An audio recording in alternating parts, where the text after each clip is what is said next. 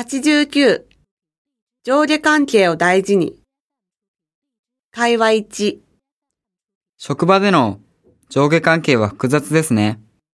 はい。太田くんは就職してもう半年になったんですね。もうすっかり慣れましたか？いいえ、まだです。今まで先輩、後輩の関係を持ったことがあまりなくて、初めはかなり困りました。誰でもそういう体験をしなければ立派な社会人にはなれないんですよ。そうですか。ところで、上司の命令は絶対なのでしょうか？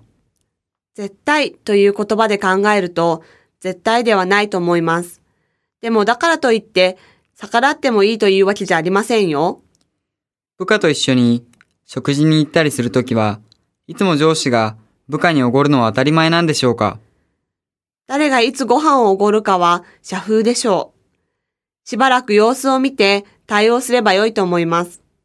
ほら、合に行っては合に従えというように。とにかく、これから複雑な人間関係に気を取られすぎないように仕事をしますね。そうですね。上下関係は大事ですが、仕事の方がもっと重要ですからね。新人は辛いですね。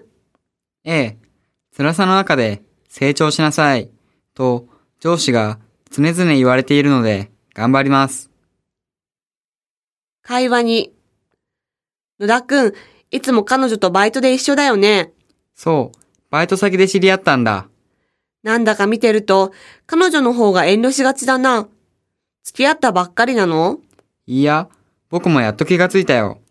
なんで彼女はいつも敬語で話しているのかな？やはり一度彼女と話し合うべきかな？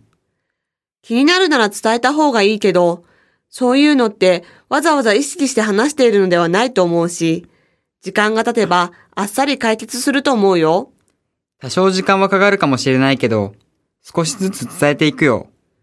敬語禁止って何度も言うより、彼女が自然体でいられるよう、リラックスした雰囲気を作ってあげる方が近道の気がするよ。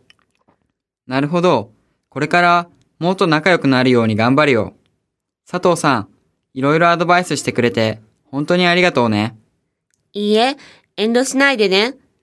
やっぱり恋愛は羨ましいですよ。そうですか。